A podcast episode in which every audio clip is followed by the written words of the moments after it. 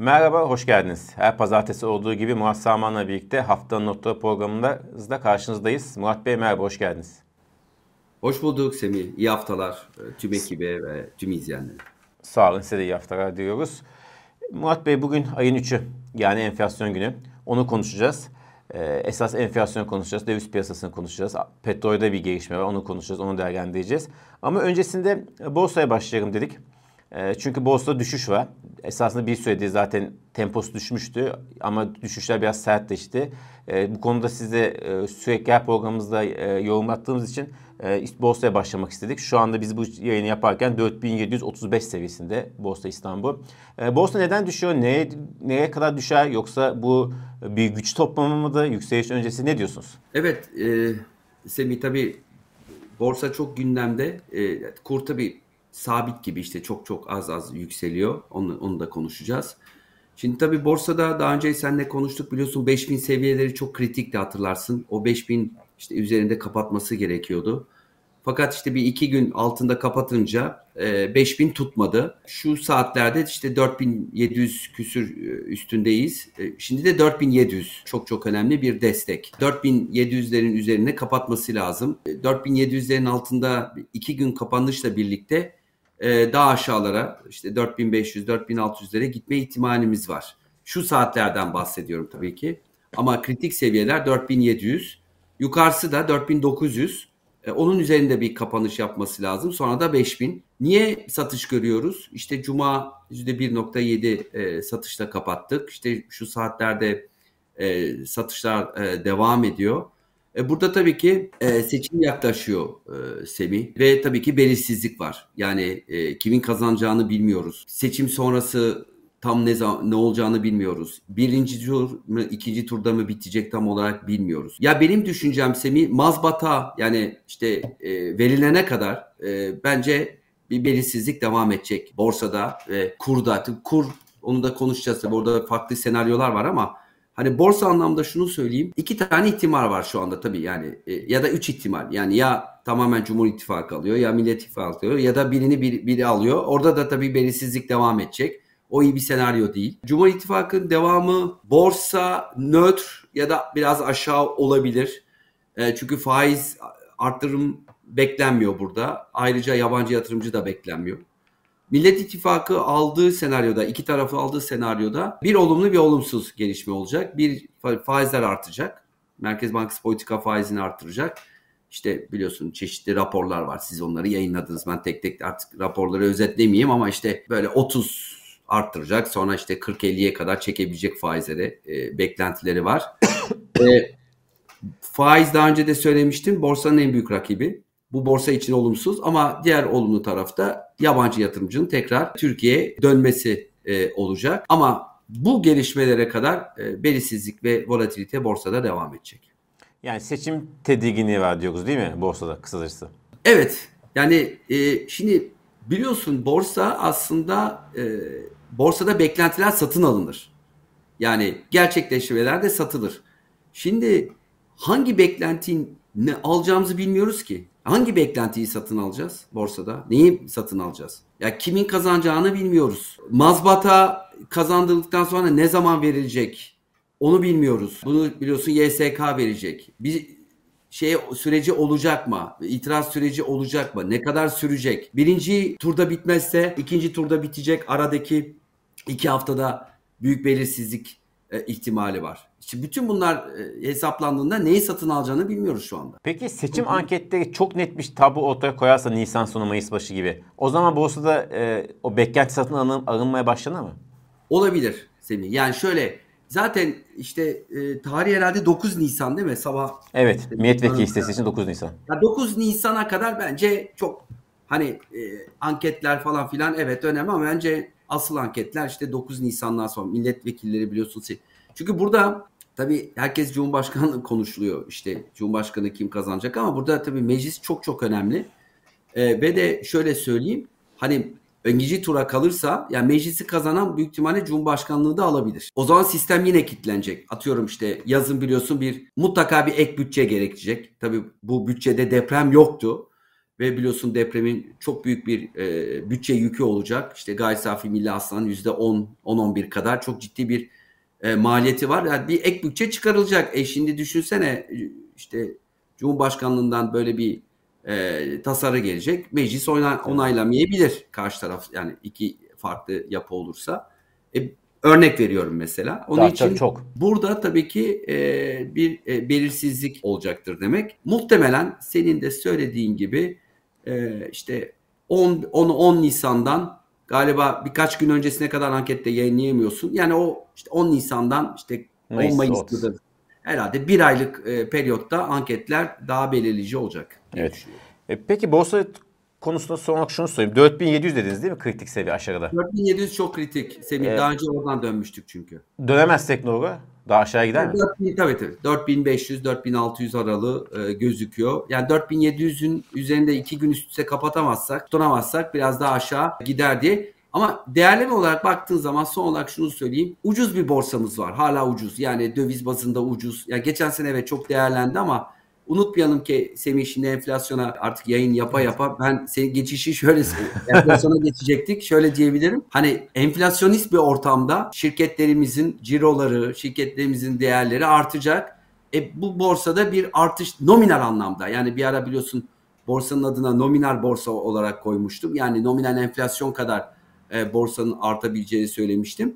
E, borsa e, hala uygun, evet. ucuz ama şu anda e, düşüşler e, konjonktürel. Yani bu seçim atmosferinden dolayı düşüyor. Bu arada yurt dışı da iyi olmasına rağmen. Evet yurt dışı gerçekten uzun zaman sonra e, ciddi bir ray yapıyor. E, AKK yükselişi var.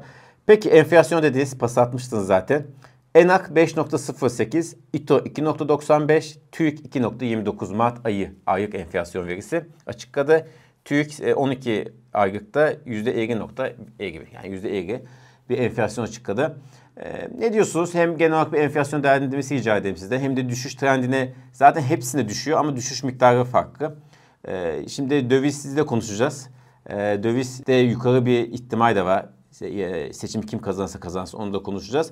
Öyle bir durumda tekrar yeni bir enflasyon dalgası yani düşürmeye başladığımız ve işte baz etkisiyle de olsa düşen enflasyon yeniden yukarı çıkması beklenebilir mi? Sizden genel hem bugünün hem de yarının enflasyon yorumunu alayım. Valla Semih TÜİK şaşırtmadı. Yani art, yani Hatırına benim de Black beklenti yani 3 bekleniyordu herhalde 2-2,5 açıklar diye düşünmüştüm. Kaç geldi işte 2.29. Yani Allah aşkına yani Mart'ta %2.2 yükselen bir şey var mı ya yani bilmiyorum. Herhalde izleyenler yani herkes bir çarşı pazara gidiyor, markete gidiyor. Yani bilmiyorum %5, %10'dan yükselen işte soğanın 20-25 olduğu, etin kilosu ne bileyim işte 250-300 TL olduğu bir ülkedeyiz şu anda. Onun için Hani TÜİK şaşırtmadı. Yani hala düşük açıklamaya devam ediyor. Muhtemelen seçime kadar da e, devam edecek. Ancak işte iktidar değişikliği falan olursa o zaman herhalde daha güncel verileri göreceğiz. Çünkü bak İTO verisine bakıyorum e, Semih. Yıllık İTO'da 73 değil mi? Yani evet, 70. yani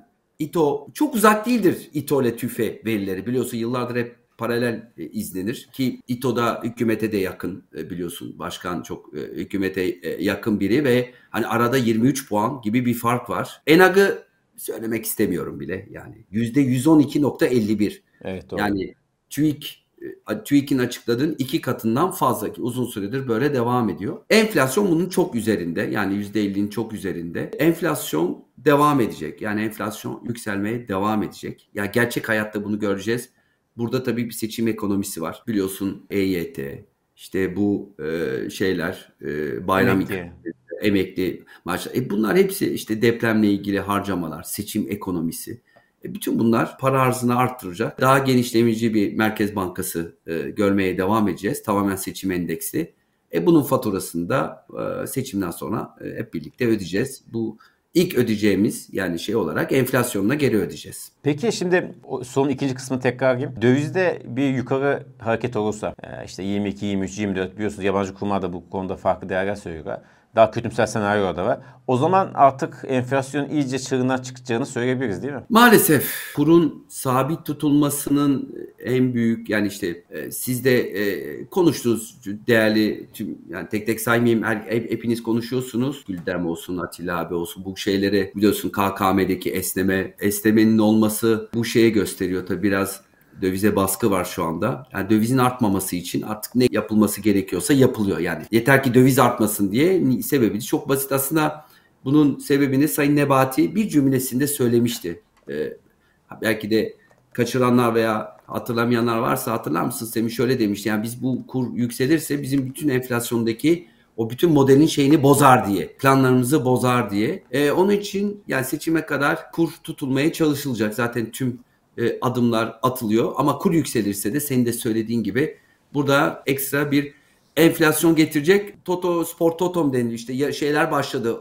22, 25, 30 tam galiba. tam tam da bu nokta şunu soracağım. Şimdi esasında yüksel yükselme başladı. Ama çok küçük küçük adımlar yükseliyor. Şu grafikte gördüğümüz gibi. Bu adımların büyümesi mi orası? En orası senaryo, en yüksek senaryo.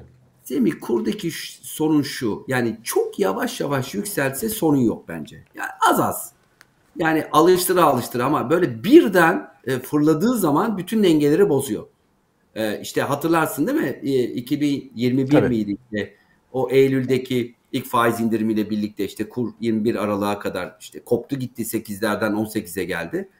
E, yani çok ciddi bir şey dalgalanma oldu. Herkes tipi panik içindeydi kur nasıl duracak diye. İşte sonra da bu KKM çıktı. Faiz arttıramadığımız için e, siyasi nedenlerle. Onun için e, Merkez Bankası faiz arttıramadığı için KKM geldi ve kur bir şekilde stabilize edildi. İşte düştü sonra tekrar yukarıya gelmeye başladı.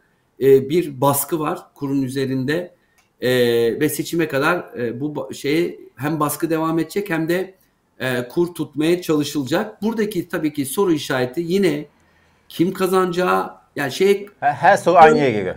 Ya şöyle söylemler var Semih ya kim kazanırsa kazansın şöyle. Ya bence öyle değil yani. Kim kazanırsa farklı olacak. Yani kim kazanırsa evet. hani ben açıkçası hani sayın şey deniliyor ya işte Sayın Cumhurbaşkanı işte tekrar kazanırsa işte normal politikalara evet. dönecek falan. Çok da beklemiyorum açıkçası çünkü hani ben bu politikalarla kazan kazandım evet. diyecek. Yani bunlar bu politikalarla bile kazanıyorsam niye geriye döneyim diye.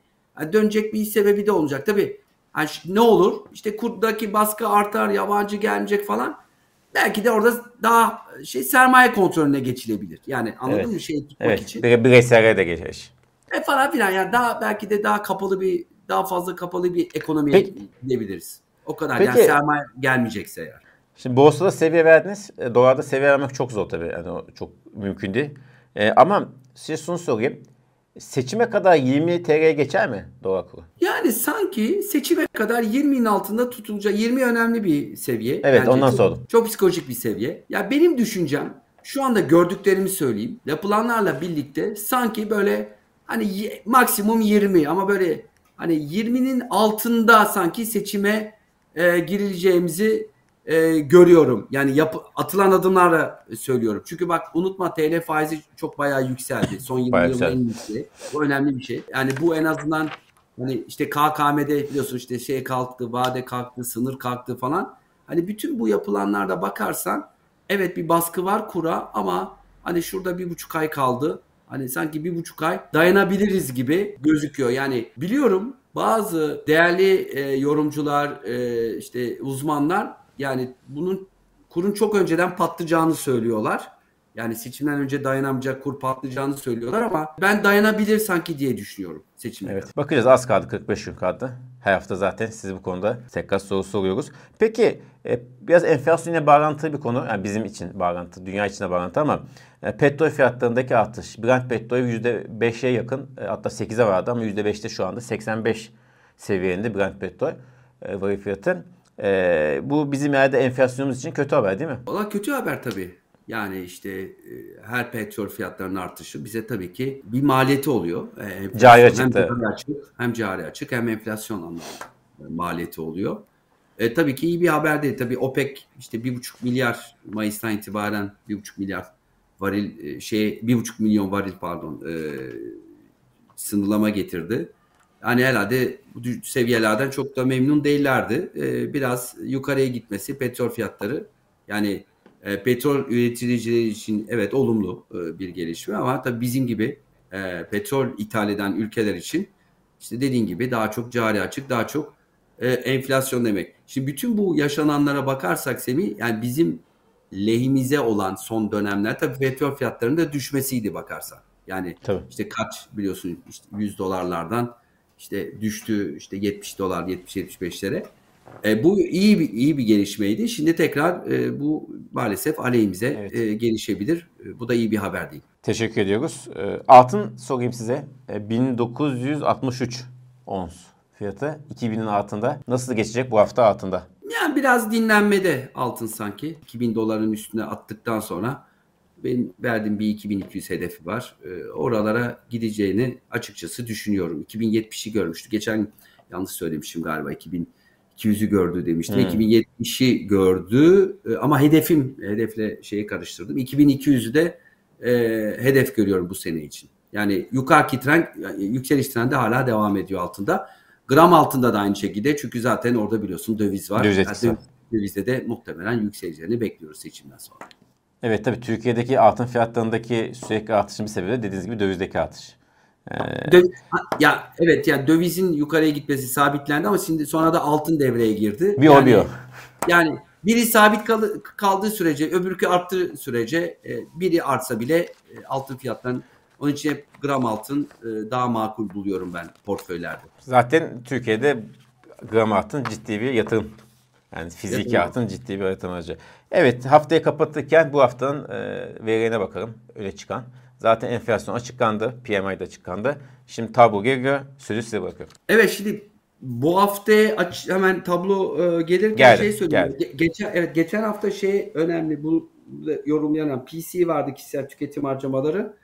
E, yani 5.1 beklenirken 5 açıklandı. Bak olumlu. İşte Ocak'ta 5.3 açıklanmıştı. İşte çekirdek 4.7 açıklandı. 4.6 açıklanmıştı geçen. Yani Amerika'da geçen hafta bu e, gelen veriler olumluydu özellikle PC. Bu haftanın bence Hani e, tabloya baktığımızda zaten enflasyonu konuştuk. Bence bu haftanın en önemli e, verisi ABD'deki tarım dışı e, verisi 240 bin bekleniyordu.